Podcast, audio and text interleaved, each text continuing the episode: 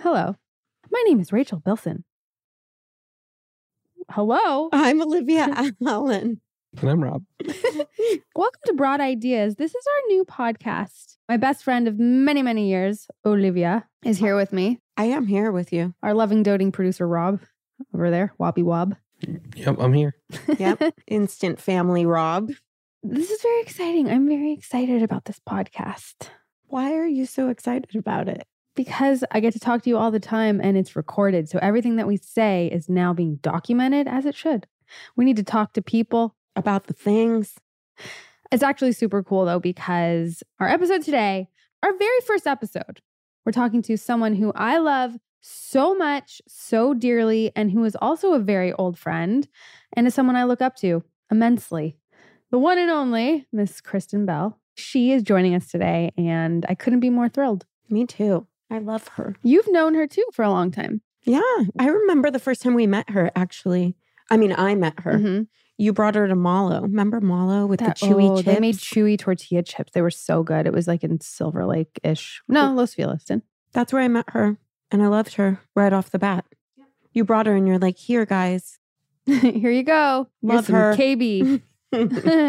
Here's Kristen Bell. Sometimes when can take a little peek inside of Rachel's little brain. All these thoughts are swirling round and round inside.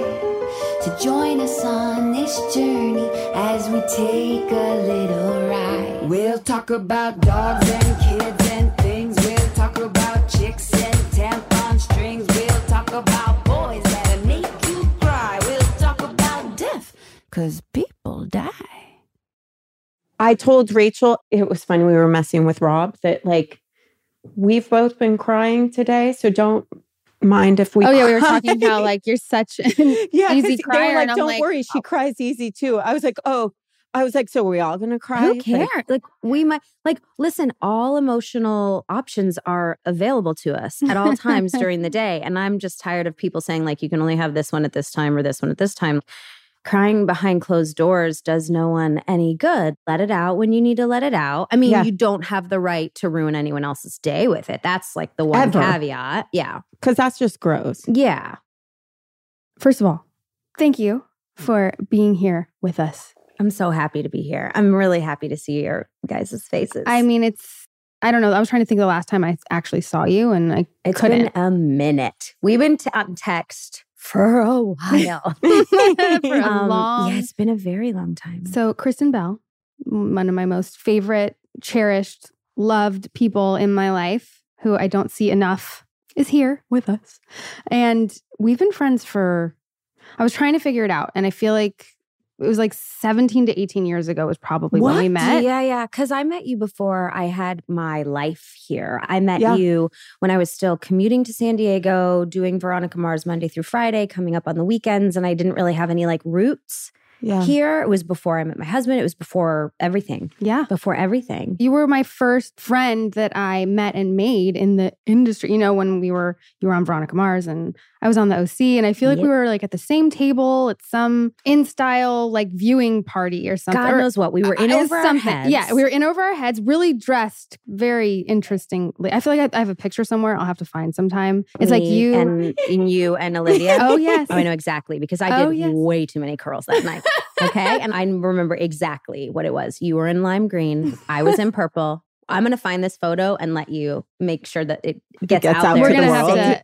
You and I and Olivia Wilde. Yeah. And And Olivia looked perfect, of course, Of and course. timeless. Yeah. And but we were friends a little before that, Before that, yeah, yeah. that's just like in my mind because there's a picture of it, and I remember that night. But yes, we were friends, but I can't remember the first I time. can't remember either. I think it was probably at some point during like weird young 20 something press where Mhm. they were getting everyone out and people were doing red carpets. And I just remember gravitating towards you because I was like, oh, she's so normal and so nice. It was nerve wracking to like not know anyone and go to these, you know, I'm using air quotes, industry parties. Mhm. I, I guess I don't need to use air quotes because they are industry They're- parties. they're That's accurate. It's- In there. Yeah, yeah, yeah.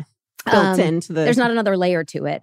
um, but I gravitated towards you because I was like, oh, there's nothing to fear about this girl. Oh, And I loved you so much. Sweet. And then we just well, kept the, up. yeah, the feeling was mutual. You were always the warmest, friendliest, just open, you know? And what I always loved about you is I always looked up to you for so many reasons, right? Just like how you this handle is yourself. true. She's not just oh, saying. Oh yeah, that. your career, but what you do with your life and, and the power that you have and how you use it, you know, with the philanthropy stuff and bringing me into that. Like there's so many aspects of your life that I've always looked up to, always just envied your ease at just how you handle everything so beautifully. What's funny is I could say the exact same words about you because I feel like I did not know what I was doing at any point. I barely do now. And then I met you and I was like, oh, she's so together and she's so at ease in these rooms where we're supposed to be like, that was back when you were really supposed to be like networking at these things. And I was just like, maybe if I just hitch my cart to Rachel here and just stand behind her. And then you were just so, you included me in everything. I'm just glad that it blossomed because I admired you in so many of the same ways. Oh, that is so sweet. And then we got to take so many fun trips together. Oh my God, I know. I was going to say, so we have a mutual friend, Nicole, who was wardrobe on the OC and wanted to style, and she started styling me. And I remember introducing you to Nicole way back when. And then she started to style you as well. This was after the InStyle party, clearly. But Nicole is still like a formidable force in my life. I mean, she was over yesterday. I work with her weekly. She's been a big part of whatever you want to call my business. Like Mhm. she is an intense part. And I'm so glad that you made that connection. yeah, I love That's amazing. all of it. But I brought her up because the three of us went on this.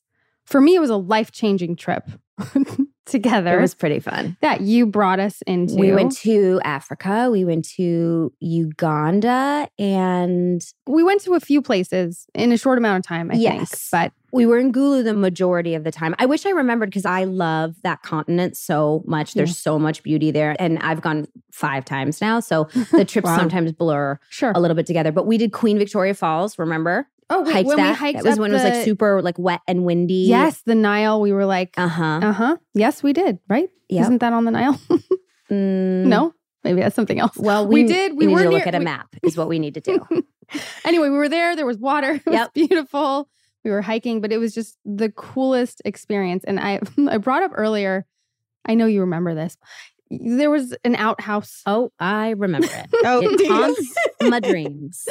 and Yeah. I was, I was trying to like remember in detail. You probably remember better than I. Yeah, I had to go wee wee. and I went into the porta potty, and you and Nicole decided it would be a really fun idea to push it over. Whose idea was that? I feel like that's probably Nicole, driven for sure. Like, I, Sure. she just was She's like, "Hey, let's push this out. She would be like, over." well, they also knew I got scared really easily. Not like Oh, scared, okay. like when I'm startled, I cry like immediately. It just opens up all my Boom. tear ducts, and I, yeah, and then I'm just like bawling. Like if you were to jump out from behind this wall, for no reason, hundred percent, I would be crying, and I don't know why. And it's just a rea- I- It's a it's a physiological reaction. I can't control it. And I remember you guys went on the side and like pushed it over, and Kenny was there, Kenny Lavogger, Yeah. and pushed it. It didn't tip, but I screamed so loud and came out and was just sobbing. Oh, It was wonderful. I love tricks though. I love pranks. I love Does that tricks. help? Like, would you give that to someone in acting? Like, if you need to get somewhere in a scene, are you like, okay, this is a really heavy scene. I'm going to need someone to jump out somewhere and to get And me there? scare Or can you just cry eh, no matter what? Well, weirdly, I can cry no matter what. Yeah. I think I actually have accessed a way to. I'm a very technical actor. I'm not very methody. Some Uh-huh. sometimes, rarely, when I really need to like get into a place if it's a really heavy like set of scenes. But if it's just like you have to cry at the end of the scene, I'm not gonna ruin. Oh, this is so awful to say. I'm not gonna like ruin my whole day like trying to get there using air quotes again. Yeah. And I just I can open my tear ducts. Yeah. So I'm faking it 100%. This might come as a shock, but all the acting I've done has been fake. fake pretend. Fake pretend. Yep. I learned that really young. That was like my trick as a kid, like my party trick. They'd be like, Olivia, cry on cue. And you so can do that? Yeah. I thought you were about to bust I was it out about right to. now. I was about to. It's always like right impressed. there, ready to go. Right, right. But I learned as a kid, if I started to trick my body physiologically, Yes. that then the tears would come because 100%. the body thinks it's real. Yes. And that was something I would do. Like the family would gather around and be like, Can you cry? And I was like, That was their entertainment. was Making me right? And I would start it, putting you it just in felt it, didn't you? I Right? just felt it too. I'm like, oh, we could go there. It's, it's gonna go there. Yeah. So I didn't know though if you used that scare tactic or No, I No. don't do a ton of method stuff. Yeah. Yeah, I'm with you there. I've Yeah. never. I see how it's beneficial, but A I- hundred percent. yeah, And everybody's different. Everybody's Everybody different. has their own for sure. thing. But to be honest, that's why I like doing comedy stuff because I am so much more about my experiential self. Like, what am I experiencing today? What am I bringing home? What is my attitude? How do I feel today? Uh, doing something really, really heavy. I did a lot of heavy stuff when I was in New York and early on in my career. And I was just like, I'm not as happy because when you go to a set and you're making a comedy, chances are you're laughing all day. If you're making a good one, you should be hope laughing all day and I like that feeling and I like bringing that home. And so, I mean, it's certainly important in any story that you're telling that it's not just all surface, that there's some strength to it and it's Right. grounded and stuff. And there's reality, and reality is sad emotions exist. But I, I'm attracted to comedy because I like having a good day and I work get And you're fun incredibly sets. funny. you're really funny. That helps. Well, and we just, you know, we watched your most recent show, which was so awesome. Like it was fucking amazing. you were so, so liked it. incredible in it. Just every moment and like all the things that were so heightened, it worked just flawlessly. And I was so entertained. I'm so glad that you say that because I don't know that I've ever taken a bigger risk than that Yeah. project in my life.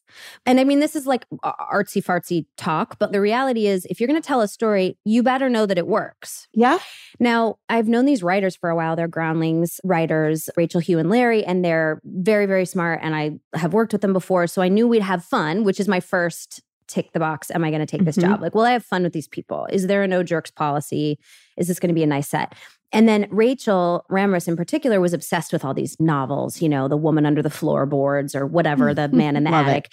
And so she was just like, this formula works so well. It's time to poke fun at it. And when I read it, it was really funny to me, but I wasn't watching it. I was just reading like the treatments. And when it came into script form and I was having to act some of these scenes, particularly with Tom Riley, who was my counterpart across the street, we were like, um, as actors, we're supposed to say this line is bad. Is there anything else I could say that's maybe not so on the nose? Like that's what you do when you Mhm. think a line is Mhm. bad or doesn't feel good in your mouth.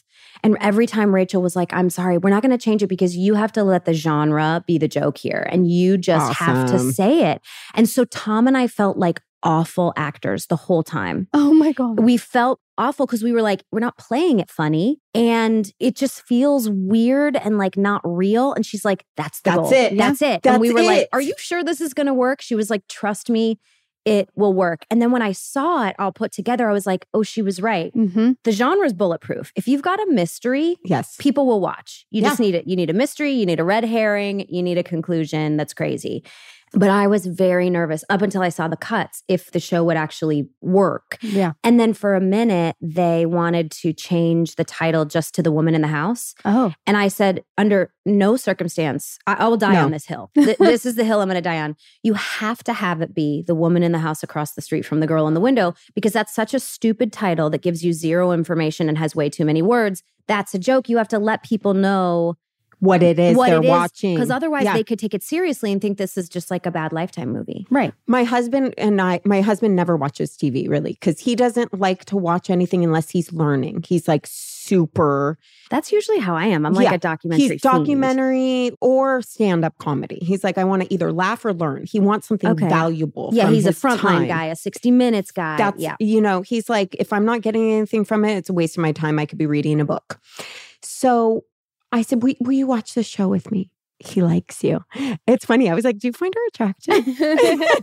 He's like, no, always- gross. no, he's like, I, I, because he's tough. He is too. very he's honest. really tough and Yes. honest. And he's like, I really do. And I was like, you little slut. Anyways, but he kept pausing it and looking at me and being like, What's going on? yes, what, like, how are, Good. like, where are we going with this? Is this real or is this not real? And I'd be like, just unfucking pause it. Mm. Just unpause it. Mhm. And he got so addicted It that he so watched the whole thing. so smart. And I was like, that's a good sign when you have an intellectual watching it and they can't stop. That makes me really, really happy because it certainly was not a show you could learn from. it was meant to be an entertainment dump of like, let's just poke fun at something we all know and love, which is this genre of thrillers, psychological thrillers, the ones particularly that are written by women for women. And let's just see what kind of fun we can have with it. Yeah. And then we paused it and then we said, So should we do what they just did? Oh, When you did the oh. on the stairs, on the kitchen Oh my God, oh my counter, God, oh my on the God. bed. Yeah, that must So have been we- fun. So hey, we learned something. It was okay. on the stairs, guys. Yeah. The Yeah. stairs. we don't have stairs. I was like, there's like little stairs outside of our house. Should we? No, like, don't do it. That's the point. Is like, who would do that on the stairs? Who Right. would have that level of intimacy on the stairs when it's like, I mean, the only other time I saw it happen was in a history of violence. They were having sex on the stairs. And I was like, I paused it at that moment. I was like, no, no, no. no one would do that. No one would do that. But it was like about the Yeah. violent aspect of it. Yeah. anyway. Right. Yeah. Right. And you made a lot of did. And stupid you looked so fucking amazing. I was very. Thank you. I was Yep. eating nothing but cottage cheese. Yeah. Clearly. Yeah. no, you looked amazing. But it I was actually, just like high protein. Yeah. Keep me full. That's it. But it brings up something else I wanted to talk to you about because there's something very present with me right now. Okay, so being a mom and an amazing mom that you are, and I working, thought you were talking about yourself. well, I mean, She's allowed to say that about herself. Yeah. I hope she does. Yeah, you know, but working and doing what we do and juggling that, you know, Mhm. as a mom, you know, you were the lead in your shows and the hours and the time it takes and stuff, but juggling that and how you Mhm. deal with that and the mom guilt and stuff. because I'm currently struggling with accepting a show, doesn't shoot here Mm-hmm. in Vancouver and all that comes with it, but I'm freaking out about the mom aspect. Yeah, yeah, yeah. Uh, Well, as you should be, because your heart is tethered to another heart that's walking outside your body. It's an important thing to consider. I mean, I don't know that there's any balance to it. What I try to do is I was sick of feeling like when I was at work, I was just looking at pictures of my kids on my phone, wanting to be there. Mhm. And when I was at home, I was feeling like a drive to be creative and career oriented because at home stuff can sometimes be annoying. You could label it as annoying if that's the frame you're looking through, if those are the lenses you have on your eyes. And I decided a couple years ago that I had to switch those. Mhm, And that mhm. had to be an active choice I was making to be like, when I'm at work, I will soak up all this adult energy. I will be present and creative. And yes, I will still miss my kids. But then when I'm at home, I drop everything. Right. I Right. drop everything. I don't shower if that 30 minutes away from my kid is gonna, um, if they wanna play Legos or something, I go, okay, well, but this is my time to be completely like eyes on the prize, this little person who I'm trying to engage with and see what emotion they're trying to work through. Cause they're, you know, especially the young ones, they're trying on all these emotions that don't yet fit mm-hmm. because they're feeling feelings and they just want to see they're like puppies like when puppies play fight it's because they want to feel like what a cortisol burst is like if they're ever in the wild and have a fight and kids do that they do it with tantrums they do it at how much is this person going to pay attention to me and so i realized when i came home i had to really just drop all of my own priorities and give close to 100% to my kids and that was hard because then there's this idea of you know, there's a lot of different definitions of self care, and some I agree with and some I don't. But the idea of going home and taking care of myself, I was like, no, I have to look at me going to work as taking care of myself. And when I'm at home, my job is them because my bones are telling me that's why we're on planet Earth is to help these future people. Right. So I don't know if that accurately described it, but I don't do a ton of things for myself at home. I'm really just a witness to my child's experience, Right. if that makes sense. yeah. But I get a lot of self esteem from that. So it doesn't feel like I'm empty after I do it. Like we wake up in the morning and if I want to sleep in, I will still sleep in. But then I ask them what they want to do because I'm very into child led play. Like rather than me suggesting something, they know we have art supplies, they know we have Legos, they know we've got a swing in the back. Like, what do you want to do? Mhm. And I just kind of pour myself into them because I also feel really, really lucky that I have those two outlets because not a lot of people yeah. do. No. And I look at women who are working and don't have childcare because Dax's sister helps us with the Right. kids. So I'm always able to lean on her. Mhm. And I just think single moms and parents that don't have childcare are incredible superheroes because I do have like a backup. Right. Um, yeah, you have a strong support system and Yeah. and yeah. and that's the thing is like the reality is when I'm working, because I have the financial means to have an assistant who can help me schedule things, that means I'm not going home and scheduling. And that is a, such a privileged Right. thing because anyone in any other job who can't have an assistant doesn't have the ability to come home and be like, I'm going to pour 99% of myself into my kids right now. Right. So that's the way I do it. But I also recognize how privileged my situation is. Sure. But have your girls like ever expressed anything to you when you're working a lot? Like, does that weigh on Oh, you? yeah. Or yeah. Yeah, yeah, yeah, for sure. But there was this New York Times article a long, long time ago about mom guilt Mhm. and how you can feel guilty and then your kids will also sort of give you guilt trips but when they grow up having seen a woman who was career driven will actually be really good for them particularly if they're young women Mhm. I mean, and young boys. And I really took that to heart. And so when they have big feelings about me going to work, and I know it's going to be a long day, I sit them down and I say, Yeah, I know it sucks. I'm going to miss you too. The reality is, like, what makes you happy? And they're like, Oh, my current dolls or whatever. My what makes you happy playing soccer outside in the yard. I'm like, yeah, when you do that, you're not with mommy, but it fills your heart up. And that's the same thing for me when I go to work. And it's not that I'm choosing something over you, it's that I need a couple different things in my life to keep me balanced. It's like I work out not for my body, but for my brain because I'll go crazy if I don't. Right. I try to witness what they're going through. I hate it too. I don't like being away from you, but it doesn't mean I love you any less because I also want this thing. You're going to want conflicting things in your life as well. You're going to want time away from me soon. In five Right. years, you're going to want to be away from me. And they're like, yeah, right. And I'm like, yeah, but when you want that, I'm going to respect that. And you can go up in your room and listen to your music and have five hours of privacy because you think I'm annoying. Like, you don't have to be next to someone to love them. Right. Can you sit um, my daughter down and you just have the Yeah, conversation sure, for me? sure, sure. 'Cause- It is hard because the other thing is they're really good at trapping you into these little like emotional pools where you want to help them through this emotion. But I like to walk them through the emotion and sort of honor and everything that they're feeling. And I don't mean that in like a very woo woo way. Like just genuinely recognizing, like if someone's feeling sad or mad that you're leaving, they're They're allowed, allowed to, to, feel that. Yes. Exactly. right. And this isn't like a we don't need to sit around and sing about it, but like, yeah, you're totally allowed to be mad at me right now. Absolutely allowed And to I be mad still at me. love you. And I still love you and I will be home. Mhm. And I wonder what you could figure out is fun to do without me here. I mean, it's really complicated. It depends on each of the kids. But yeah, I just think talking to them about it with a sense of reality Mhm. and autonomy Mhm. is vital Mhm. because otherwise you're creating a fantasy world for them where it's like mommy wishes she didn't have to go away and i love you so much and i i don't want to do i mean and sometimes that's the situation at work. You can say i don't want to be there. But i just think you have to be honest about your reality and my reality is that i do like going to work and i tell my kids that yeah. I, I think I've heard Drew Barrymore say that before or something like how she puts it to her daughters is I I love going to work. I don't like being away from you, but it was important for her to be like, I get to work and Uh-huh. mommy get, you know, and which I think was a positive spin on it. It is because they're under a state of hypnosis, right? Yeah. And everything you're putting in them, they're absorbing. And so you also have to be mindful of like taking responsibility for like what am I imprinting in these tiny brains because Mhm. that is your responsibility as a parent and if you're saying I really have to do this thing I hate doing because I just wish I could be with you you're teaching them that that's a relationship between work and I'm going to go struggle and do this thing even though I don't want to.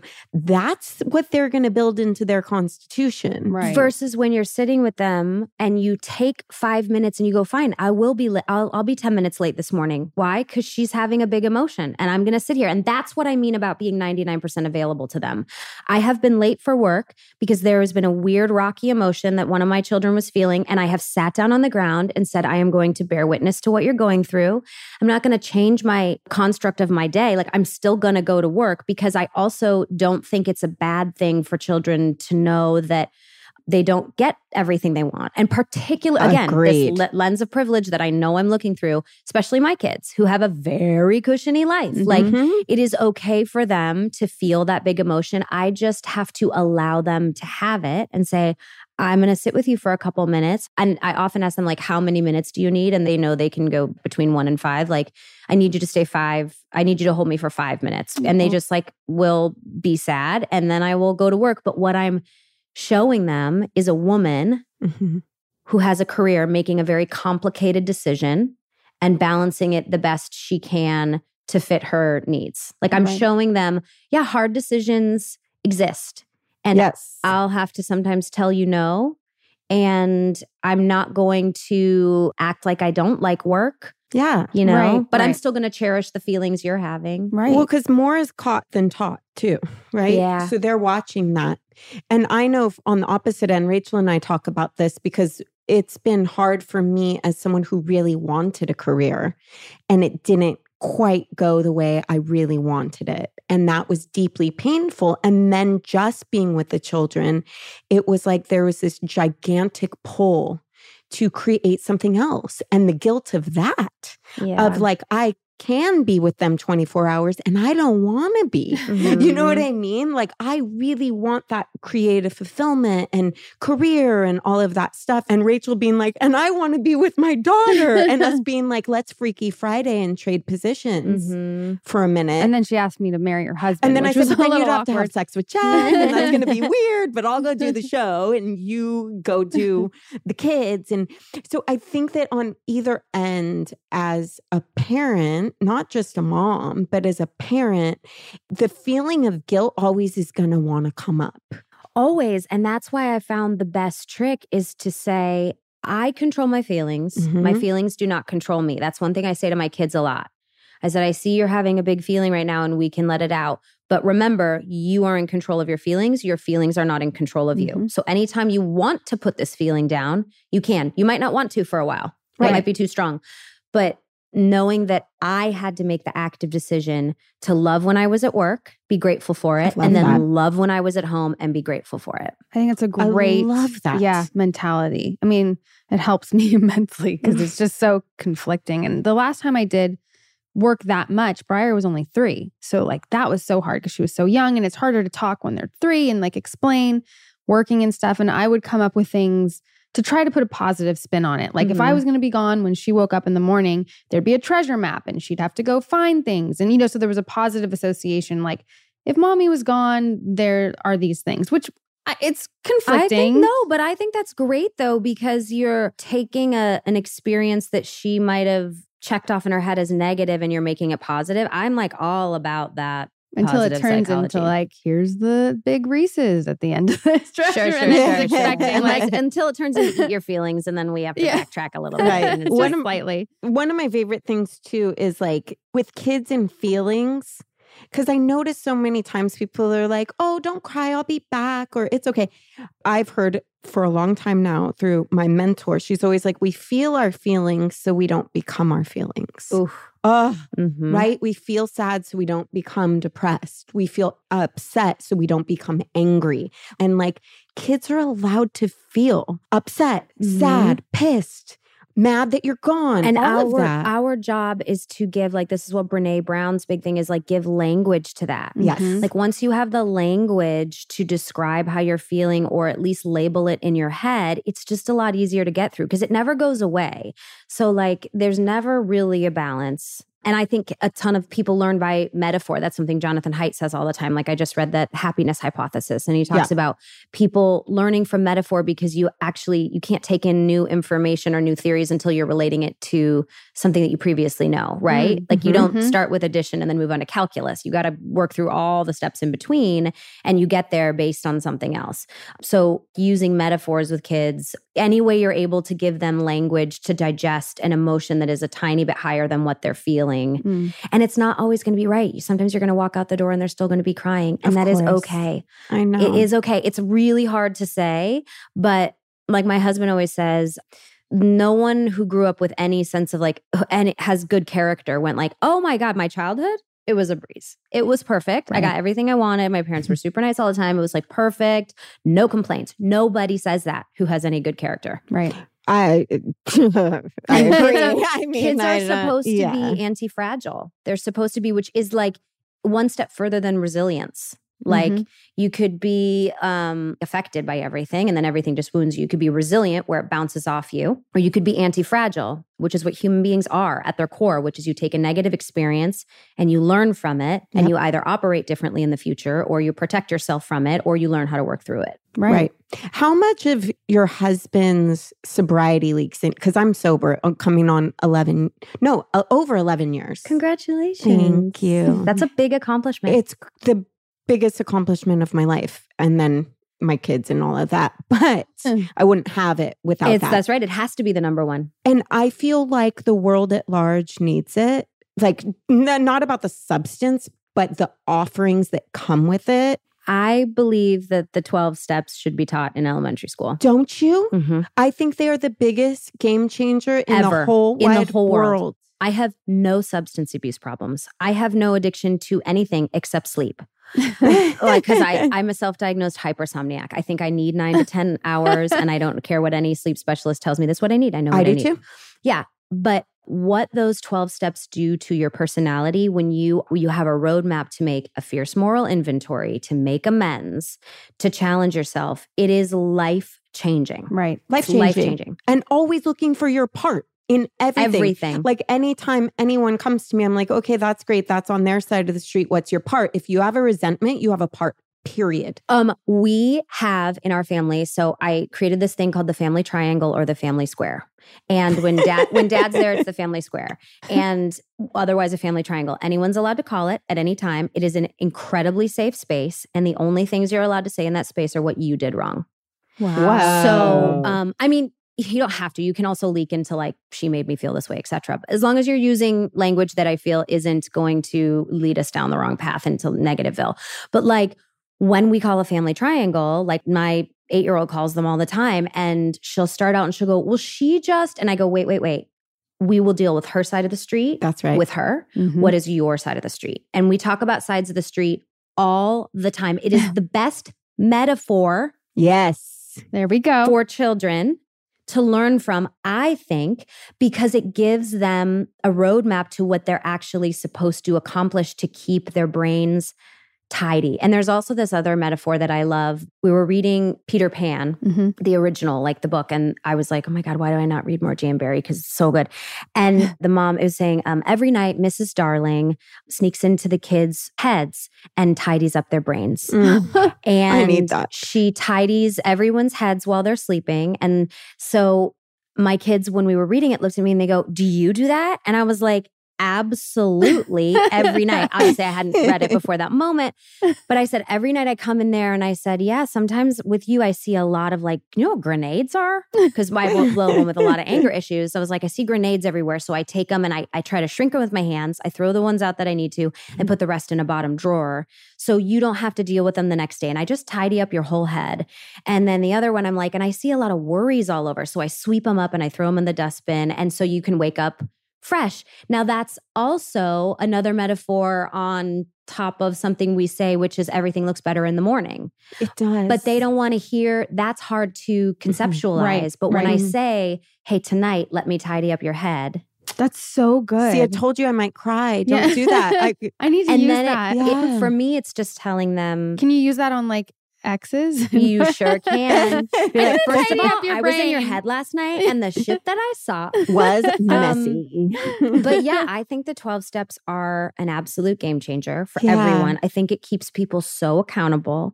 And accountability is not something that humans naturally gravitate towards because everything happens to us. right. yeah. Everything is happening to us all the time. Mhm. And I just think that's a fucking cop out. Right. It, well, it is, but nobody taught us that, right? Right. And that's the thing is that my background, I studied recently spiritual psychology.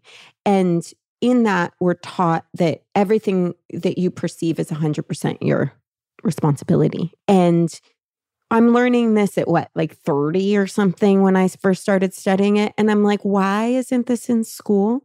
Why don't they teach us how to deal with our brains that are inside of our heads? They do physical activities, they teach us about history and math, but they don't teach us about what's going to control. actually benefit. Well, that has to do with like a whole, well, first of all, that's public school systems. That has Yeah. to do with like evolution, groups, societies, cultures. Look, once you get them really big, it's hard for everyone to agree on something. So you have to keep it at the baseline, which is like maybe let's just cover math and science, I guess. yeah. because not everybody buys into the rest. But when you do, it's like why you look for the language in your household and pay attention to it. It's why you look for after school activities like the Girl Scouts that are building community and, you know, reverence for something. And it's why you try to culture your kids sort of outside the school district that they're in, if they're in public, or you look for something if you can afford something private or find a charter that you love that has like, like we go to a charter that I love and I'm on the board of, and they have a weekly meditation class, Mhm. the young ones, and they have a weekly like breathing class where they simply learn. It sounds woo woo when you look at it on paper. And then my kid comes home and she's having a tantrum and she goes, Hold on, I just need to do a box breath. yeah. Yeah.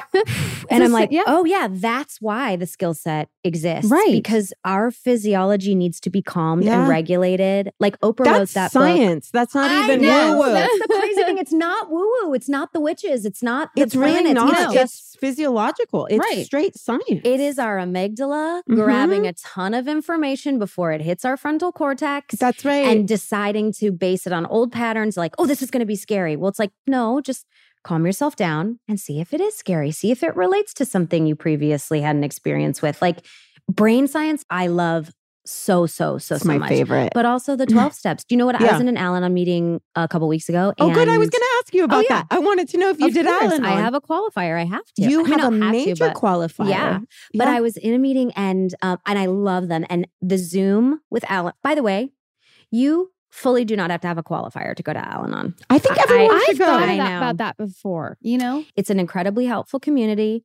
It has a one hour meeting that follows a very strict process. There is no leader. There are readings that could apply to everyone.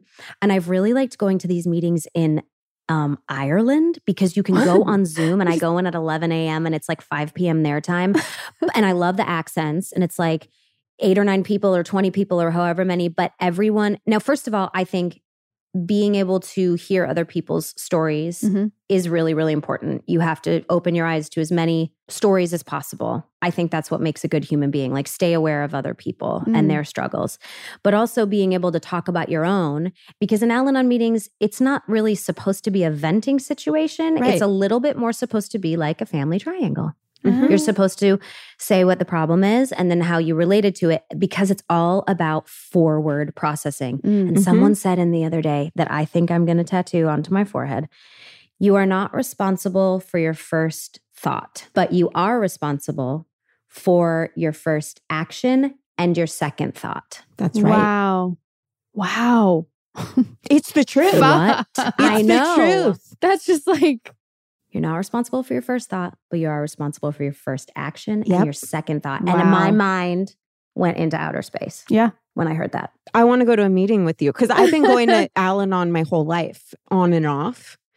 But I feel like you could go. I mean, you, after, yeah. you I actually mean, I need, do I have need qualifiers. You have qualifiers I do. for sure. And it teaches you too how to like not be codependent Yeah. And Right, how to right. not be a victim of circumstance or Mhm. people, situations, institutions. Like It's about it's what the you can biggest game changer Yeah. to say, okay, I cannot control what's outside of me. I can only control my reaction to it. The best way I know to describe it is it, it teaches you how to reallocate your energy, Mhm. Hmm. I think. And like, I don't go regularly either. Like, sometimes I'll go a ton and then other times I'll skip a couple months, but like, it's always there, which is really a peaceful feeling. And it really helps me reallocate my energy because we waste so much energy on things we cannot control. And then All we, the time. And then we ask, the why do I feel so depleted? Mhm. yeah. Bitch, Yeah. what are you talking about? Because you spent six hours today thinking about something you couldn't control. What if you took that six hours of energy and put it into yourself Mhm. or decided to put it into your relationship with your kid? Yeah. It's just constant. Your, your mind and the stories it's telling you and everything. Yeah. And like for me, always it's just the fear and that's what comes up and that's what you have to like work on, you know. Mhm. And therapy's helped a lot and Al Anon, I'm sure, is like a form of therapy, you know, and learning from other people's experiences and stuff. Yeah, I guess I do have some qualifiers now that You I think about it. Of yeah. course you do. Also, CBT. Do you know anything about CBT? No. Cognitive Yeah, behavioral, therapy. Yeah. I love it. I love it. You can do it to yourself, and it. it's really easy. and I feel like I was doing it before I even knew what it was. I do suffer with anxiety and depression a lot. Mm. The way I'm able to right size my brain is by writing it down and go like, "Well, I'm aware of how you're feeling this morning, Kristen. Let's put it on paper and see if you win. See if you're right." and then it's all pros. And like, I can't think of cons other than I feel depressed. And I'm like, well, this is in your brain. This is a trick that's happening to you because you have your health and you have your family and you have all these good things. And, and sure, there could be a lengthy list of cons, but I guarantee you the pros are more. And when you have a specific situation, like let's say you were stood up on a date or something, Mhm. You would have to write down like how you felt about that. I'm a loser. No one wants to date me. And then you have to make an argument. Can anyone make a reasonable argument against this? Mm. Well, you're not a loser. And what could have happened is his car could have broken down, or her car could have broken down, or they could have just not been interested. Have you ever not been interested in someone? Oh, yeah, there was that guy and he was lovely. Like you just talk, it's basically talking yourself out of it. But there's a label that you have to give it, like catastrophizing, or there's like 10 or 15 labels. And it really puts it into a box for me and helps me. I talked myself out of this bigger feeling that I didn't have to own. Hmm. What about when it's not connected to anything, though? So, like for me, suffering from depression on and off for many years, and I know you have, and I know it runs But in your it's family. interesting because, like, if you hadn't been vocal about it, never would have known that you were dealing with that. You know? Yeah, yeah, yeah. Well, yeah. I mean, I very much believe in cosmetic psychopharmacology. So do I. Yeah. I mean, which is yeah, if you need need it. a pill, take a pill. Right. I also believe that a lot of the big pharma are the devil. And I also believe that things are overprescribed. So this is not like a vote of confidence, like everyone should be on a pill. But I think that if you are, well, first of all, you have to be seeing someone. That's why doctors have to prescribe medicine because they have to make sure that what they're assessing, it would actually benefit you. But people have been on an antidepressant for three months of their life and never needed it again because they were going through a phase. Mhm. They've needed someone like me. I need it my whole life. My brain does not produce enough serotonin, and serotonin is mm. a happiness feeling similar to dopamine and oxytocin, but can't sort of get it as readily unless you're getting it from carbs or chocolate. and that's not an okay road. So, yeah, I depend on it and I feel like myself when I'm on it, and I don't feel shame about it. Here's another for you. Would you ever deny a diabetic their insulin? Never. Right. Would you No, ever be like, part just of the process that body. sugar? Yeah, I'm a big supporter. I've seen it help people that I'm closest to for most of my life, really. Um, and I had an even more personal experience with it in recent years. Someone, you know, it it was like I was in really close proximity to it. Seeing someone go through it, I found myself depressed for the first mm-hmm. time in my life. Sure. I didn't know how to cope. I was grieving, like went through a really crazy process and also felt that I had gained anxiety in myself, like learned behavior. Emotions are contagious. I had never been an anxious person, anxiety. And even since that, and granted, we've been going through a pandemic and that had a lot to do with it. And that's brought up a lot of things in people. I've been that way for like the past two years. And these anxieties and panic attacks and all these things that I never dealt with prior to being exposed to it at that level, which was really interesting to me. And now I'm like, God damn it. Like, can't we just like go back and it would be a lot easier? But I've learned a lot. And I have this empathy and a different understanding for that whole side of things. And best friends that have been dealing with it for mentally ill for a long time. Hey. We're here for you, girl. but we're on the solution side. Yeah, and seeing how beneficial all of that is. I have a question on that really quick. Do you think that because as you're saying that, I'm always putting the pieces together with her. This is what we do is put the uh. pieces together.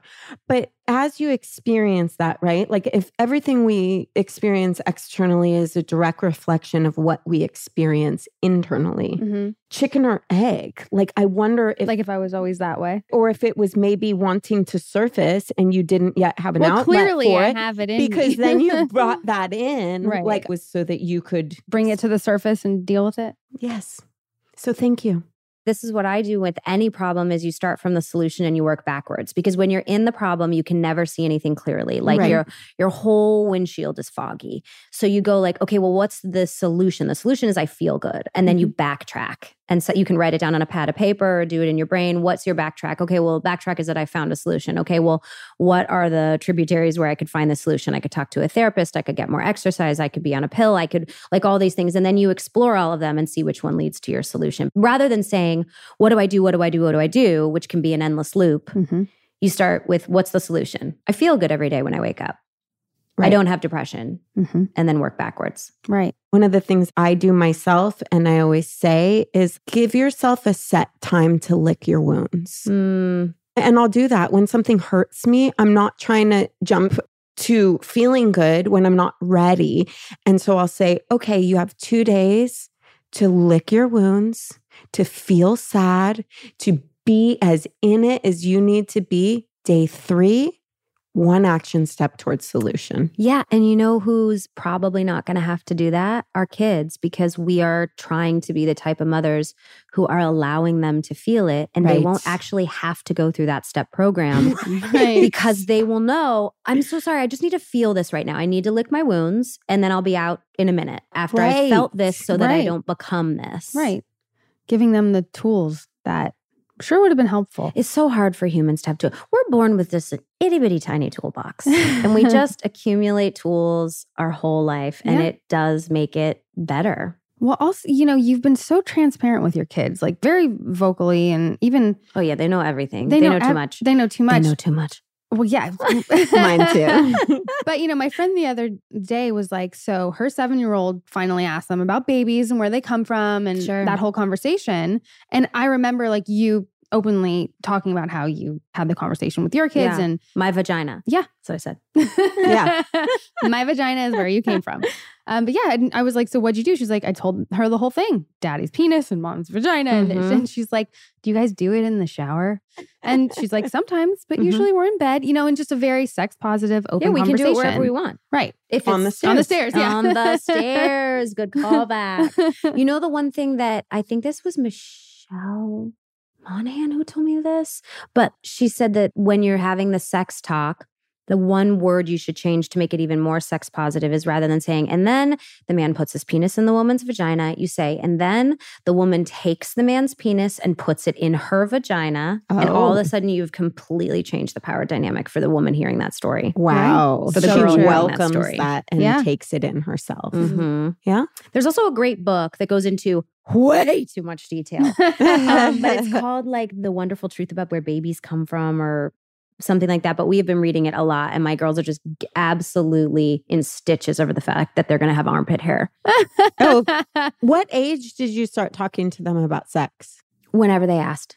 Okay. So you were on even if because I feel like Briar asked when she was younger, Yeah. and I didn't, you know, know how to really talk about it. Here's how we handled it when the three year old said it or something. we started talking about it. Well, daddy has a, a sperm and mommy has an ovum. And at that point, she was like, "Ugh, This is so boring. I'm going to go outside. And then that nipped it in the bud.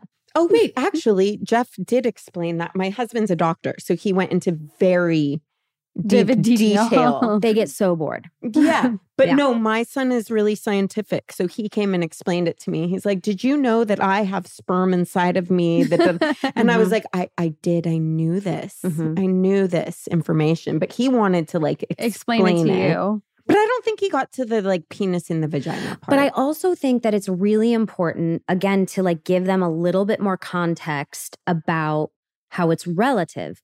And daddy and I do this because we have those feelings towards each other. Mhm. There are feelings that we each get in our private parts for each other. Oh, And we also get it in our brains and in our bellies. And when in our bellies, it feels like butterflies. And in our brains, it feels, well, they know what oxytocin is or dopamine. But it's gross to you and it's boring to you, or it feels weird because you don't have those feelings yet. But Right. remember how you weren't um, interested in swimming and then you got interested in swimming? You'll hit a point where you're starting to have those feelings and it's going to feel like butterflies are in your stomach and it's going to feel like your crotch is on fire and it's going to feel like a whole bunch of things like that. And they're like, really? And I'm like, yeah. And it, the reason that we have different perspectives about this when we're having this conversation is because I have those feelings to daddy and you haven't had that feeling towards anyone yet. Right. Mm-hmm. So when you hit it, this will make a lot more sense. to you. Right. And are you sure they haven't? Because like my son gets Oh no, for sure. Oh, they're all over there. Oh my God. Their fingers are everywhere. Yeah, because Oh my my, son has It's like- crushes Yeah. and like he'll make jokes about like, oh, when you know, he's given me little insights. How old is he? Six. Well, in my six year old, who does definitely talk about crushes, I think it's way more learned behavior. You do? Yeah, of like who you're going to marry. But then I think when they're like going to bed at night and their hand is in their underwear, that I don't think is learned. I think they're going like, huh, I'm having this weird I sensation down here. And if I push on it, it feels kind of nice. Mhm. Yeah. But Mhm. see, I'm not sure with Elliot if it's learned because he'll indicate to us something. Like he'll talk about someone and he'll be like, well, Izzy doesn't like me. And then his whole face will turn red and he'll get weird and like, it's obvious, you know what I mean? But we're not like, oh, do you like Izzy? Do you have a Mhm. crush on her? You know, and he'll, Right. but like, he, uh, you see a different physical reaction in him. Well, I think like human beings are m- meant to procreate, right? Right. It's like what, so I Mhm. think that it could be the kernel of the feeling, but like the way we describe it when we talk about, we tell kids about sex and we say everybody gets nude and then someone goes inside someone else, they're like, what the fuck yeah. are you talking about right now? And so I think like they would look at us like, you have the desire to do that with dad. And I'm like, that's why I said, well, yeah. And when you grow older, you will also have the desire to do that with someone. Eh, right. with uh, weird people. With yeah, with anyone you want, and as long as you are safe and healthy and don't get pregnant, Yeah. you're welcome to. you know, it is a weird thing though. I'll be in like a random place, like full of people, and I'll just be like, that's so weird. All these people get naked and have sex. like they all do. Like go into the bank, go into the DMV. Like isn't Everyone that has sex. a little bit weird. That everyone has sex. When you're thinking about it, I for mean, if they're lucky, yeah. you know what I mean? Like, I think it's very rare that people don't want to have sex. yeah. I think another important thing that I have found with my girls is like, in order to stay sex positive and not make any shame around it, particularly because like the shame is the worst when you have a kid that's an adolescent that's really horny that has somehow been shamed and then they feel like a failure. Yeah, Mm. I think that cool. makes me sick. It makes me so sad. But like when we talk to them about sex, then you always say, and sometimes it leads to a baby because that's how we got here, right? That's you were asking how you got here. It led to a baby.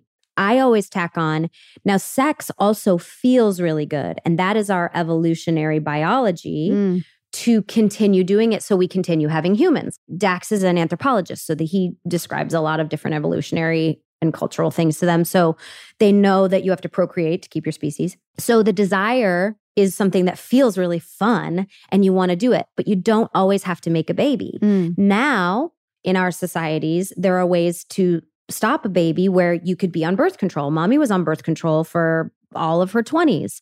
There are things called a condom, which make the sperm not meet the egg. There are many different ways where you can not have a baby at all and you still get the fun experience with someone. Right. And you're having all of those conversations. now. Unfortunately, yes. yes. wow. Yeah. I mean, I I lost my virginity at 14. And I think for me, I grew up in a household with a mom who was very open sexually, too much, you know, describing, you know, eating people out and like all those not She me. wasn't She wasn't describing eating people out, eating let me be clear. out, but even if she was, that'd but be great. like having all those conversations with me really young and like knew the night I lost my virginity and like all of that, it was helpful to have an open dialogue, not wanting to hear it, just like you're saying, like, okay, that's enough, like oh, it's boring or whatever it is.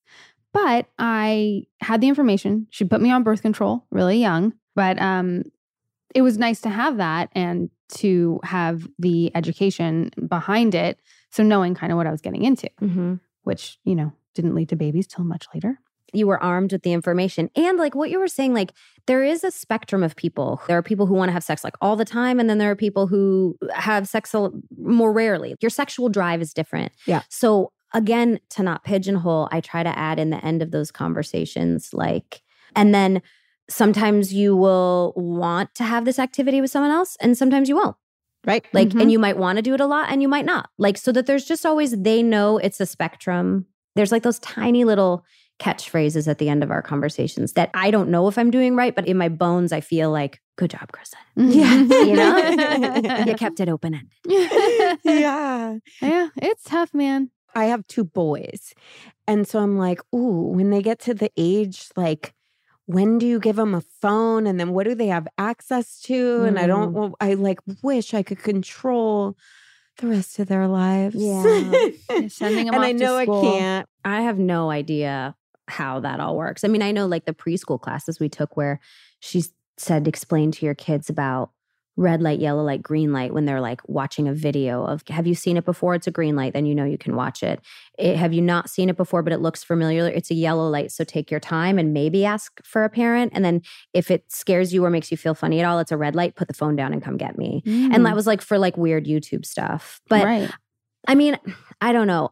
I haven't entered that phase yet, and I'm sure Yeah, it will me utterly neither. perplex me. But the one thing that I'm reminded of is Dax also says when I'm thinking about wanting to present the best life for my girls, and uh, don't make that choice, that'll be a bad choice, whatever, all of those stupid little things that ring in my head. He goes, You know what's interesting is that you were a goody goody, went to Catholic school, went right to college. I was a drug addict. I lived in my car for a year. I drove around the United States. I finally entered college two years late. Then I was still a drug addict for a while. You started working really early and had this set career. It took me 10 years of floundering and still doing drugs. And we live in the same house. That's And right. we have the same kids and we make the same amount of money. I guess there's more than one road to get here. yes. And I was like, touche. That's what I tell my husband because I got kicked out of five high schools. I was like a bad girl, all of that stuff. He was a straight A student, doctor, and he'll say things like that. And I'm like, and we ended up in the Yep. same fucking place, didn't we? Yep. it's really important to remember when you see your kids doing something that you think is a mistake because you're like, you have to let them experience life. right. You have to let them make their mistakes. I It's know. hard. Oh, It's really hard. sending them to school is hard. Just out there on their own. Yeah. But they do it. They make it and they survive. And it's supposed to happen to everyone. Yes, You know, it It's happened to us. It's supposed to happen to them. They deserve it. It's They a do. right. It's a they deserve it. they do. I think we're doing okay. I have a son that's he has hearing loss and he's got special needs and all this. He's not talking all the stuff. He started preschool this week. Called Rachel in utter, utter hysterics. Just like, I can't do this. Like, I can't let him go and do that. It was freaking heartbreaking and scary. And I picked him up and they said he had a really hard day. And I freaking again called Rachel in hysterics. And the next day was better. And it's just like you said, it's like Because he's anti-fragile. And they're supposed to have hard times. I Yeah. know. I know. It, it was harder on me than it was on him. His hard day compared to mine was like Well, it's like the thing you just told me last night. I was reading Glennon Doyle, Untamed. Untamed, and she talks about how we're the flight attendant and there's turbulence in life, and our children are looking at us to be like, it's okay, it's turbulence. But if the turbulent situations happen and we crumble as the flight Mhm. attendant, then everyone panics. Mhm. when we know these turbulence isn't going to take the plane down, right? And so she's like, as your job as a parent is to stay calm and hand out the peanuts. I think I'm like a kid and metaphors really work for me too. Me I'm like, too. that They works work for She had everyone. some fantastic It metaphors works for in that everyone. book. It's Yeah. the way people learn. yeah. Yeah, but it was like, yeah, how do you hand out the peanuts? I was like, Shepard was handing me the peanuts, and I was the kid. He was the flight attendant. Like, no, Like, I mom, got I'm this. okay. Yeah. I got this. I mean, it feels weird to like go from that. To, we usually like when we're ending these things, we do a little game. Tell me, I Oh, love games. You know, we didn't prep games. for it Oh, that's all, right. but it's if you're willing. Of course. We have two versions where we can call it "fuck, marry kill." Or marry bury one night stand. Oh, I kind of like the ring of marry bury one night stand. Great. It definitely has a flow. Are we playing with crew members like we always do on set? Anybody? That's like the funnest game. Okay, so Rob, play on me, set. and Rachel. Oh my God. She's fucking me for sure. yeah. well, Rob's dead. Rachel's getting married. We usually think beforehand, like who we're going to give you. We did not do that. She's thinking about this Yeah, she one. is. I Kristen's like, hmm. But I can just love games. You know, I love you games. love games. That's what I love most about getting together with you and your friends. Like it's always so fucking fun. charade, whatever it is. Yeah, we You're love always- games. Very yeah. competitive. I know. I love it. But Um, it's playful. it you is, know, yes. Yeah. play is important when you're an adult too. It is. I remember your Big time. 30th birthday party, your Hunger Games party. Oh What? yes, Hunger when you turned theme. 30. Yeah. I turned 30. I dressed as Katniss. I had a bow and arrow. Obviously, I was in black spandex suit. And Dax had not yet read The Hunger Games, which I thought was blasphemous. Uh-huh. and like Ryan and Amy came as tracker jackers and bumblebee costume. Everyone came dressed, and he was like, "I just don't understand. It's like a theme party." He wasn't g- get like getting. didn't get it. No, and I said, "Listen to me. All you have to do is carry around this loaf of bread. That's all you do. just need to be the boy with the bread, no costume. That's all just you need. And Just now hold the bread. just hold the bread." And he put it down sometimes, and I I said. You're an utter disappointment. But now he's much more used to it. Cause like when we had one of our Game of Thrones party for, I don't know, it was like season seven, or maybe it was the finale. I can't remember. I rented him a wheelchair to be Bran. I didn't see Game of Thrones. You didn't, but I was wheeling him around No. in the uh, wheelchair the whole afternoon before we watched the show. And he was like, I'm so sick of these costume parties. I like it. Trooper. I love it. Um, really? Okay. What? Say who they are. Who are they? Peter Dinklage, T.I., and Zach Braff. Wait, wait. Who's Peter Dinklage? What do you Peter mean? Dinklage is Game of Tyrion Thrones. Lannister on Game of Thrones. He's also in the new movie Cyrano. Go see it. It's brilliant. Oh, did you see it? I haven't. Um, no, but I, got a couple seen- good reviews from people I trust. I'm Yeah. dying. Yeah, to see I want to see that too. Ti. Yeah. Oh, you are. Oh, is this the thing? He's Oh. very, he's very attractive. Oh, I okay. can tell by your yeah. Like, oh, oh, okay. Well, because I worked with him on House of Lies, and he just has a ton of rhythm and oh, like. sick. Oh, so much rhythm. so much rhythm. He's just very handsome. Um, but like his wife is there and she's lovely and whatever. I would never be a Black Widow. But the point is he's very handsome. Okay. So T.I. Peter Dinklage. And Zach, And Zach Braff. Braff. I mean, Zach this Braff. is sort of easy. Um, I would one night stand with T.I. Mhm. I would marry Dinklage because I he's also on my list. He's so fun and smart and witty. And then I would bury Zach Braff. I mean, God bless. I'm so sorry, but Wait, you have a list. yeah, like my freebies. Oh yeah, what are your I'd yeah. love theories? to hear it. Are you allowed to Keith say? Morrison, Vincent D'Onofrio. Dax says there's. He says this is why you're so alarming because there's no way to track what you find attractive. I, same. Uh, let me see. Vincent D'Onofrio, Keith Morrison, Peter Dinklage is on it. T.I. is on it. Um, Riz Ahmed was on it for a while, but I'm a little bit. Wait, who was? Riz Ahmed. Who's that? Do I know who that is? He's an actor. I bet if I looked him up, I He's would know who he very was. attractive. Yeah. And then one time when we were at like, this was before the world closed, but Dax and I ran into him on a red carpet somewhere. It was like Golden Globes or something. And Dax is like the most supportive wingman ever. He just wants people to flirt with people. Yeah. He loves like human connection. And he's like, he wants to talk to a pretty girl. He wants me to talk to a pretty girl or a cute guy. Like he just likes, he like, yeah. Yeah. So he walked right up. I saw Riz Ahmed and I was like, oh my gosh, that's Riz Ahmed. And he said, oh my God, let's go talk to him. And I was like, no. And he said, I'm your wingman. And he grabbed me over and we walked over to Riz Ahmed and he walks up to him and goes, Hi, I'm Dax. My wife thinks you're very attractive. and the look on his face was um, not great. It was like, Uh, is this a trap? Does he want me to say your wife's attracted too? And then isn't he going to punch me? Am I supposed like the whole thing was confusing. Oh my god. Um, but yeah, That I'm is welcome on we list. have a list. My husband and I have a list that it has to be an equal swap. Oh, sure. So for couples, though, Okay. You guys are on it. I know, I know, because it has to be even for both. Like we would have to both evenly want the person and be attracted to them. I Otherwise, totally it doesn't that. work. I totally get that. By the way, my husband would fuck you in a second. Good to know. Okay. Good to know. And if Yes. your if your husband's into like brain psychology, I would like even just sit and watch 60 minutes. He's a really snuggle. fucking He's a very doctor. good looking Yeah. doctor. No, but let me ask you this before we wrap up. People are so confused about the fact that Dax and I can talk about who we are attracted to and not immediately file for divorce. I don't know how to describe it, but the trust current underneath our relationship is that we know we're never going to actually do any of these things. But we also know we're married, we're not dead. Mhm. And we still like, and and sometimes it is real. I'm like, listen, I gotta be brutally honest. Jennifer Lopez is on his list. I said, honey, if you find yourself in an abandoned hotel with Jennifer Lopez and you guys got nothing to do for 12 hours, Godspeed. Right. I want you to have that experience would while you're feel on planet Earth. I would love to have it as well. yes. I feel I like feel that's real love, though. I feel the same exact way as you. Yes. And we talk about who we have attractions to all the time and we tease each other about it.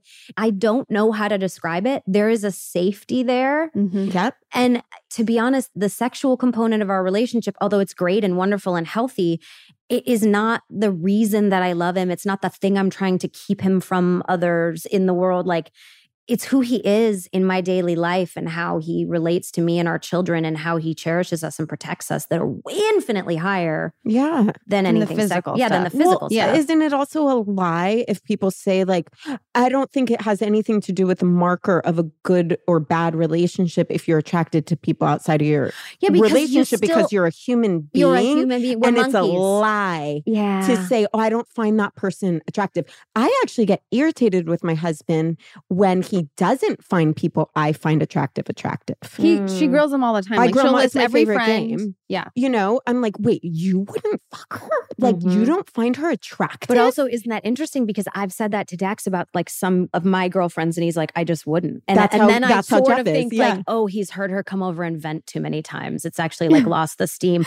And I'm like, oh, Yeah. I get it. I feel that way about the majority of your guy friends. Exactly. Right. I know. Right. But to me, it's always fun when we find a couple that we're like, high five. Yeah. Like that would be that That's would be, us. that would be an equal swap. We're you in. know? Yeah. See, I, I just like it because A, it's just fun and it's goofy and it feels like you're in middle school and Mhm. it feels like you have that playfulness of talking about your crush. Yeah. but you're still with the love of your life. Yeah, I, I know it's completely perplexing to people that we I think it's like it. it's such a good message though, and just shows strength and trust and real love because that is like I love this person so much. That stuff that doesn't really matter, yeah like that physical or whatever.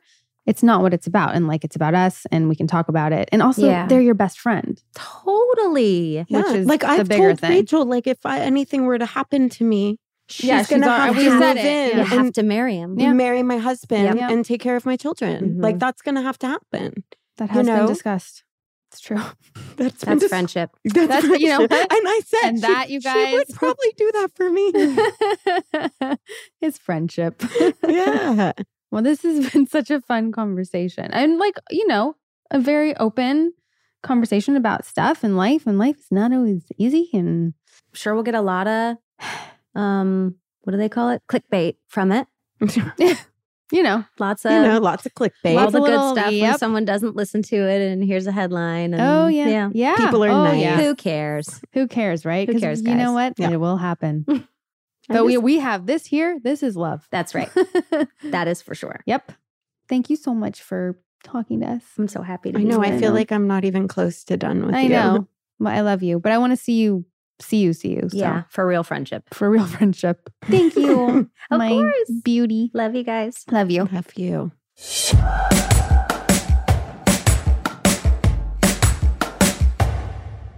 So after each episode, Olivia and I are and Rob Sometimes. sometimes All the time. when we get them, when we're lucky enough. After each episode, we're going to do postpartum where we are going to recap and talk and talk and all that good stuff. Today was a really good conversation. I feel like I'm walking away from it with more knowledge, Yep. more confidence, Yep. um, and some really good strategies and ways to talk to my daughter about things, including sex. You know what I love about her? What?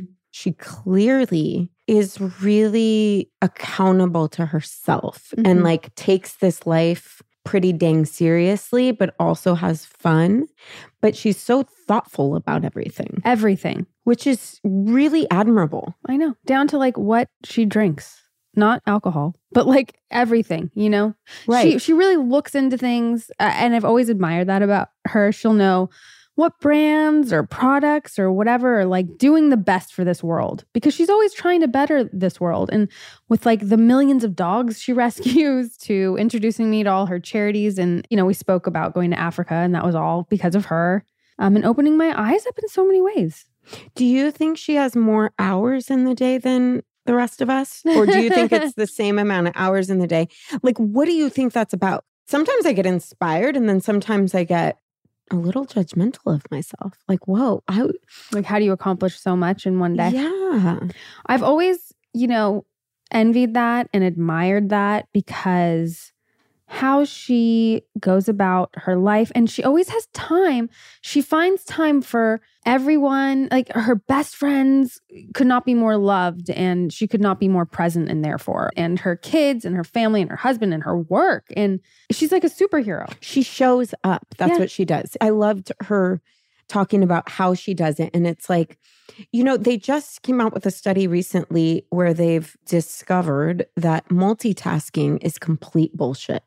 They used to say that it was like a really good quality to have to be able to multitask. But now they've broken it down in science world and discovered it's not really valuable. You're just doing everything bad, right? Or everything Yeah. worse. Everything a little bit diluted, you know? And it sounds to me like she gets that and she's not trying to multitask and like be present for her children while she's at work or be present for work Mm. while she's with her children. Like, it sounds to me like she's kind of put things in appropriate categories where she can give her full attention to what she's doing. And I think that she should teach us everything she knows. I just want her with me at all times and having all my conversations for me. And like I said, even with my daughter, I feel like if she could just walk with me in this life, if she could just, She'd be a good politician. she would be. Don't you think so? Yeah. Like, Yeah. I, I'd be like, yeah, please. I vote for her. It's really cool how Dax and Kristen are because they're both on the same page, same level of transparency and how they do things, how they can talk about each other's crushes. I mean, Rob, you and your wife can do that. Yeah, we can do that. Do you do that? Can Yeah. we hear you? Do you yours, have a please? list? We don't have a list, but if we're watching something, I mean, it's a. You don't have a freebie list? Who are your No. crushes? Yeah. I don't have a specific list. You're such a liar. You know inside. There's look at like his one face. person that pops in your head that you're There's one person that pops in my head. Who? Not for myself. Oh, no, no, no, no. um, I think part of it is being around Dax and Kristen the last five years too. Is it wasn't something we used to do. Um, so they've kind of opened you up in your relationship, sort of Yeah, that's cool. I like that. positive influence. That really is, I feel like, what Kristen stands for. Just positive influence. but you don't have a person. Does Natalie have a person? Who would she say? Like who's We her main her. guy? well, she likes guys and girls, Mm. Okay, so, so I think she have that a girl? was that was how it kind of Sexy little bridged minx. into it. Was she would say it about a woman? ah, Like who? Like who? Like who? This is fun. Rachel Bilson from the Shut OC. No, I mean that she loves Buffy, so Sarah Michelle Gellar would. I was going to say which Buffy because you know she watches Buffy the Vampire Slayer. once a year she'll watch. she'll the rewatch whole the whole series. Interesting. And so she likes Sarah Michelle Gellar. I think I was on Buff. I think it was like one of my first jobs, and I don't talk, and I'm insinuating a threesome with one of the characters on the show. That's right. She would maybe A know zombie that. or something, right? I mean, maybe not. I know the movie. See, Buffy the Vampire Slayer was one of my favorite movies growing up with Luke Perry, Kristy Swanson. Yep. You've seen it? Yeah. It's so good. Pee Wee Herman. Mhm. Well, that's not his name. Sarah Michelle Gellar's hot in Cruel Intentions. Yeah, she's she's hot. Okay. Okay. Who so else? do you guys like entertain threesomes then? do you entertain them? Do you? No, do you- no. well, I I, mean, no, no. She would get jealous if that ah, was a thing. got it. would you rather do a threesome with two girls or two guys? Like your dude and another could girl, see or getting your dude? jealous if there's another girl. Like, I don't want to see my dude like actually having sex with another girl. Like, Right. That doesn't really sound fun to me. Right. Like, no, let's just keep it clean here. Right. Buddy. Okay. I don't know. What about you? Oh, guys. Two guys. Two guys. Well, yeah, Yeah. that would be easier in the sense of jealousy, and then you know, well, unless the guy, I don't know. but I wouldn't want that with Jeff. Like that'd be really weird. it's interesting though. Yeah. No, Jeff and two guys would probably be cause for divorce, in my opinion. I've never, I've never done a threesome. Have you? no. Like The you closest- wouldn't know. I know. Sorry. Well, I could forget. But the closest we ever came to is when we were like side by side on beds in Vegas, Right. separate beds. Yeah. but that wasn't even together. We were in the same room. Yeah. No. Well- Rob. Rob, Nope. Natalie. No. Okay. Okay.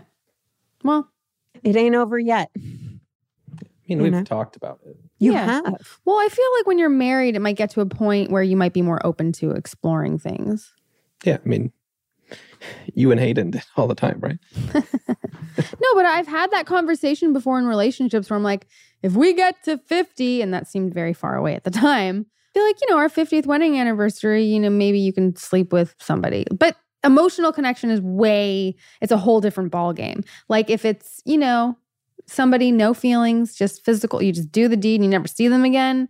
I was trying to see if I could wrap my head around that. It's probably worth doing it before you're 50 if you're, You're, going to do saying it. like you would This gift. isn't like a 50 year old man coming into the. I'm not Hey, talking, Hey, I my was talking husband's about, my- about to be 50. I was talking Okay. about my He's hot. partner. Yeah. No, at 40, 50 is like a whole other thing.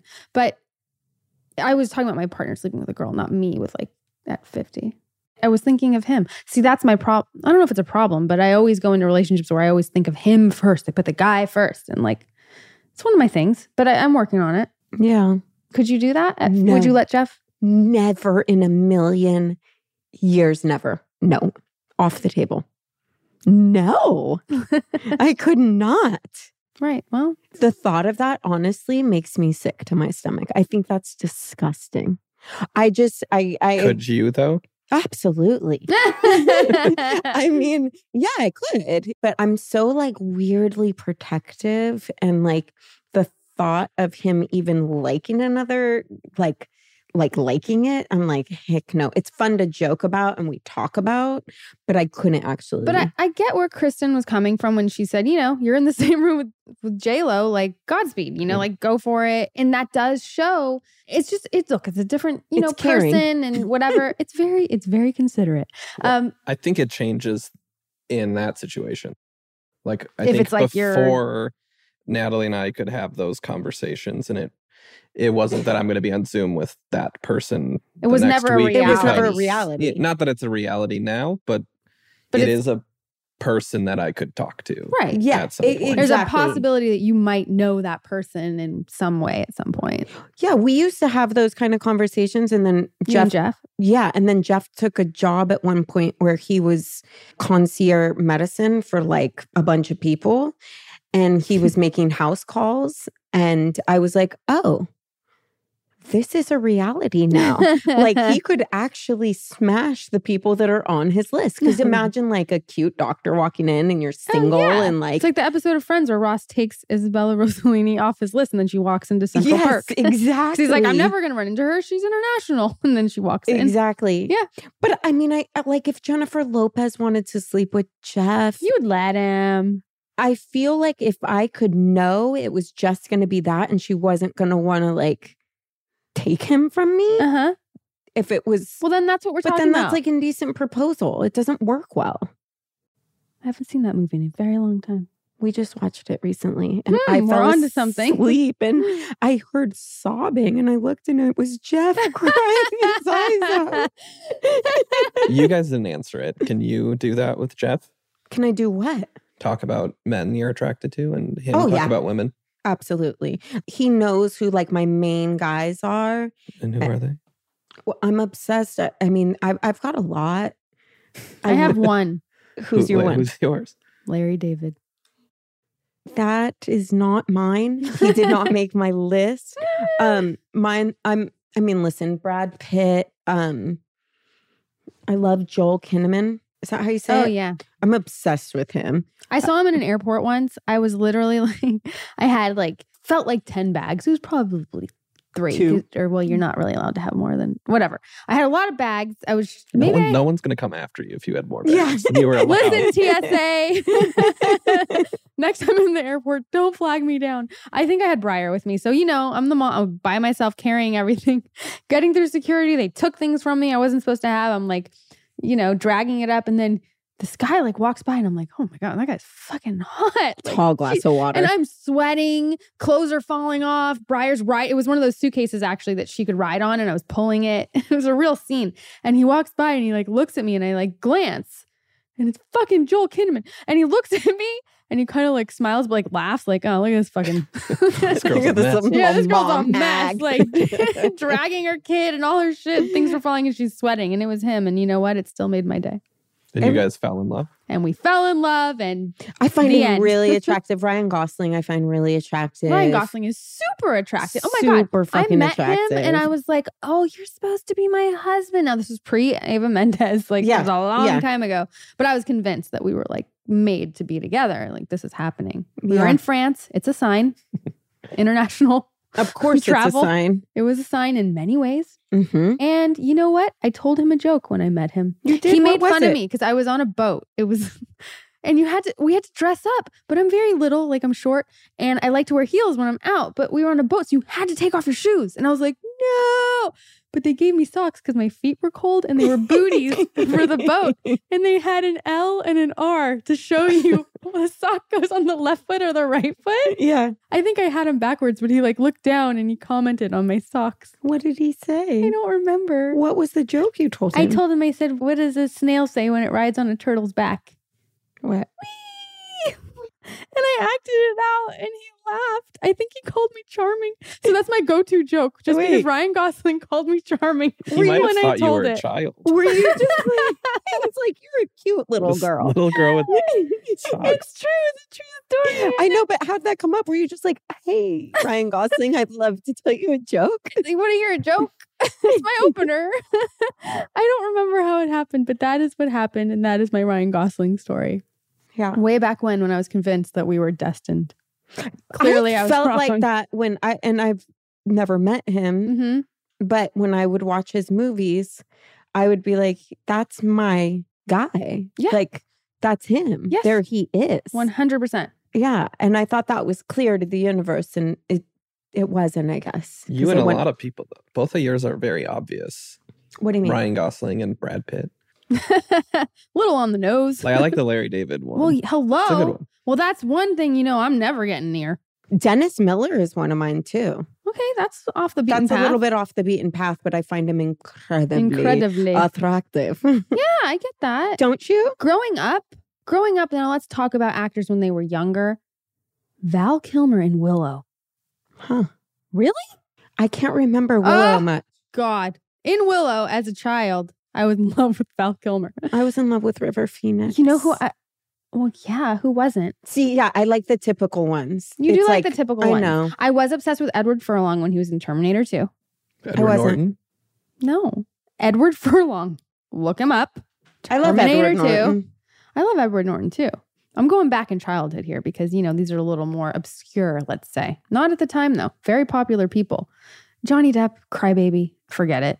Obsessed. Patrick Uh, Swayze, you know, I Dirty was- Dancing, Yeah, duh. obsessed. But that's all like, those are all obvious. But yeah, Leonardo DiCaprio was like, you know, I liked Leo, but I was never like the Leo girl.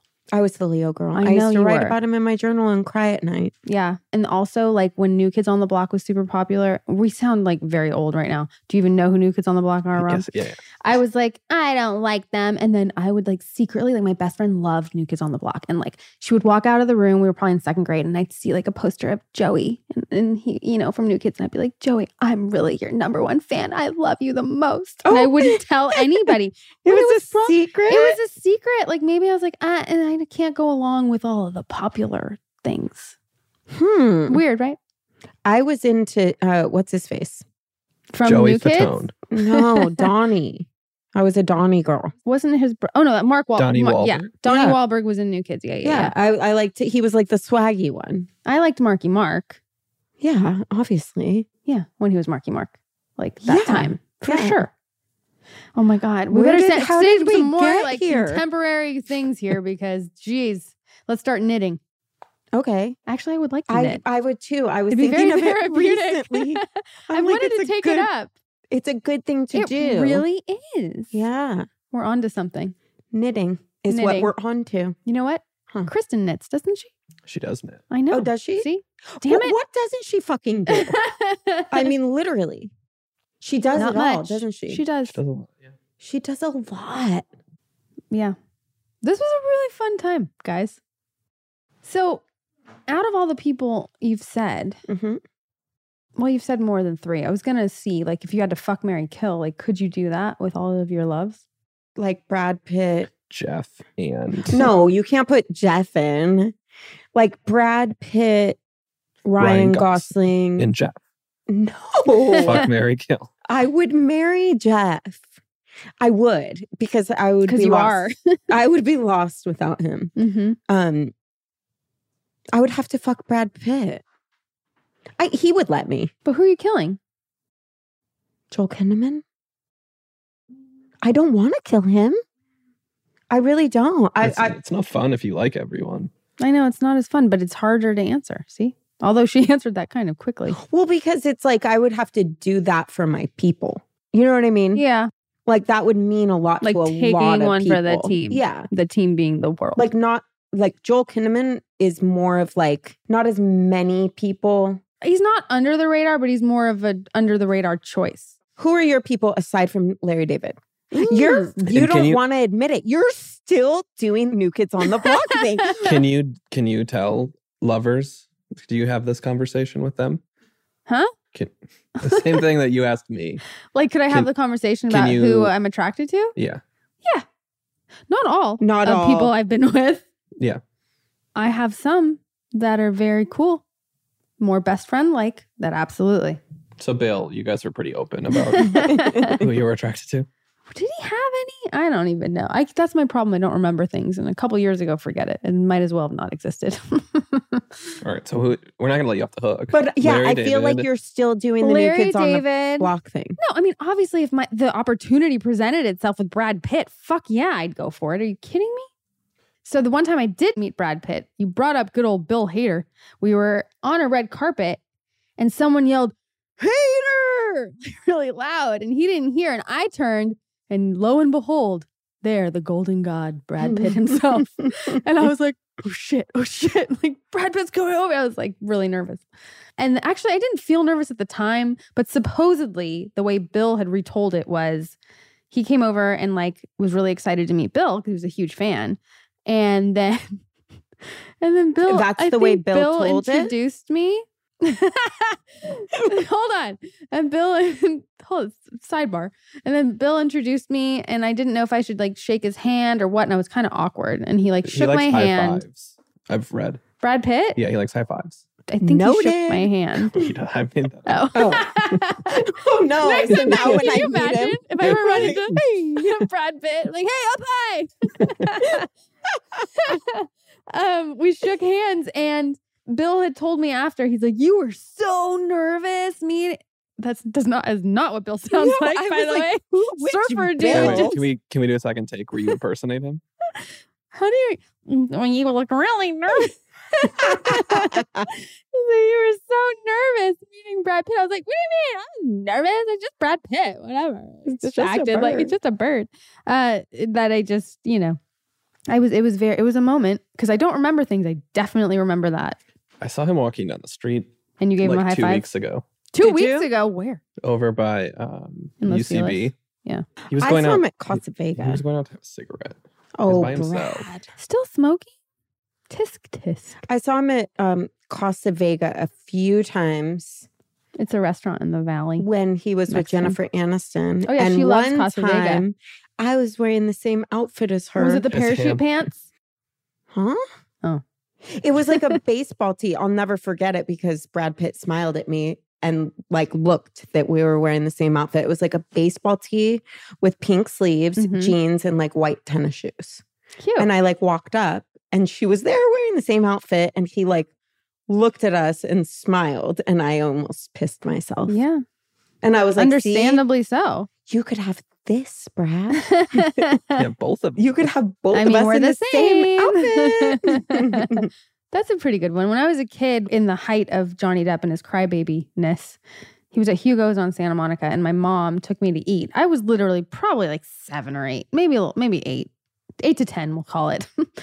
and Johnny Depp was there, and he was with like a manager, I don't know, like an older gentleman at the time. And my mom always said, like, I walked in and Johnny Depp smiled at me, Mm.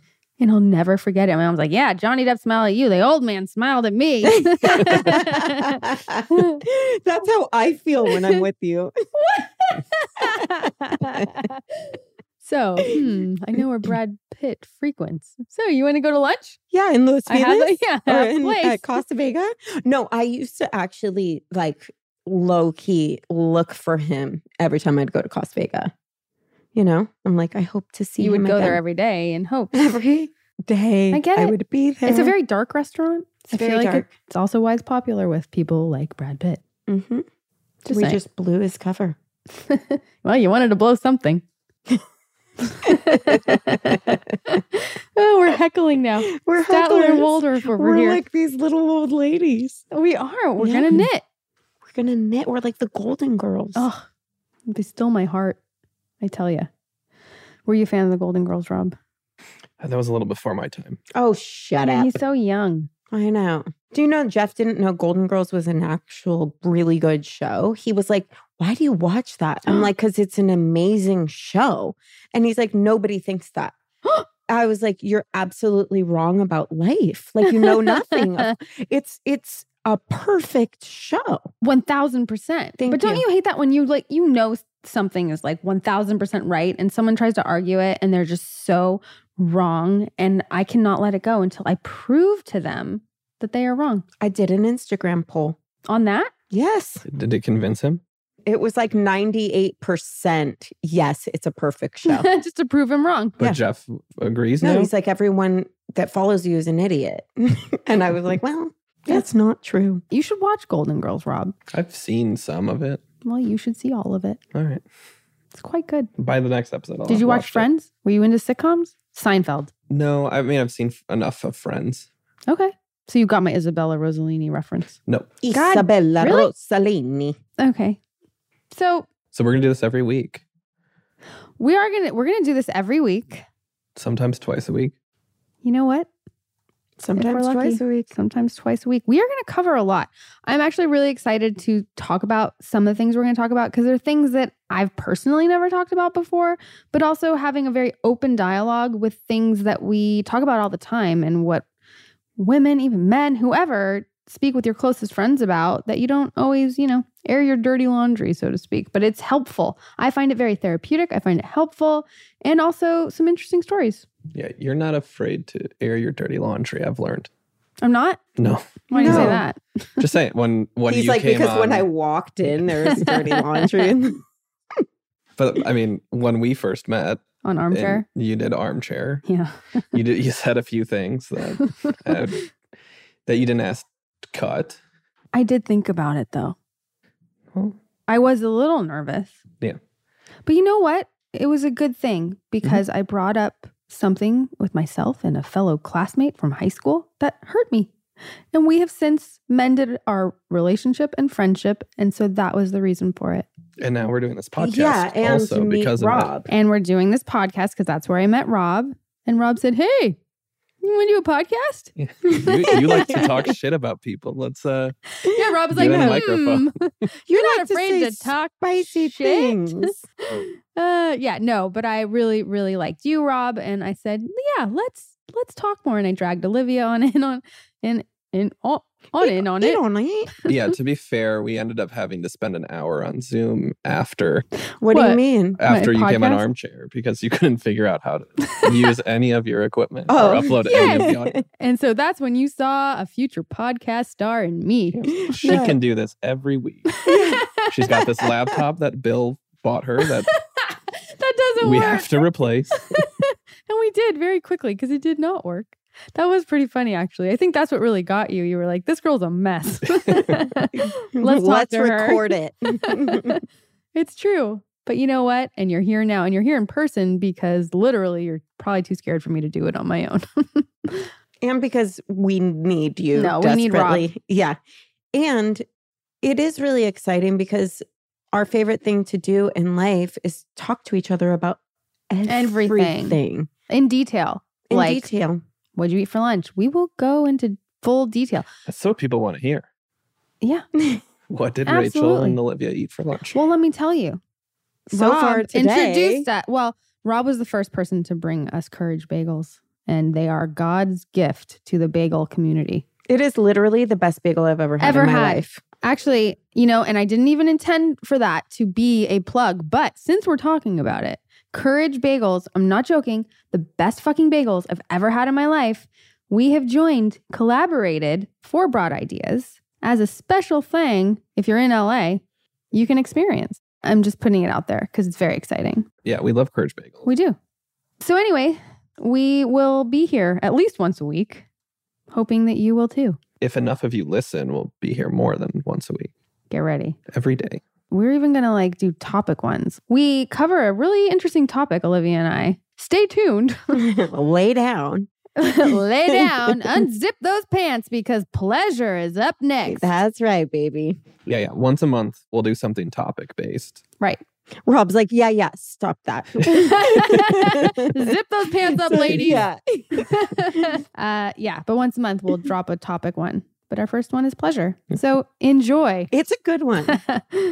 See you next week.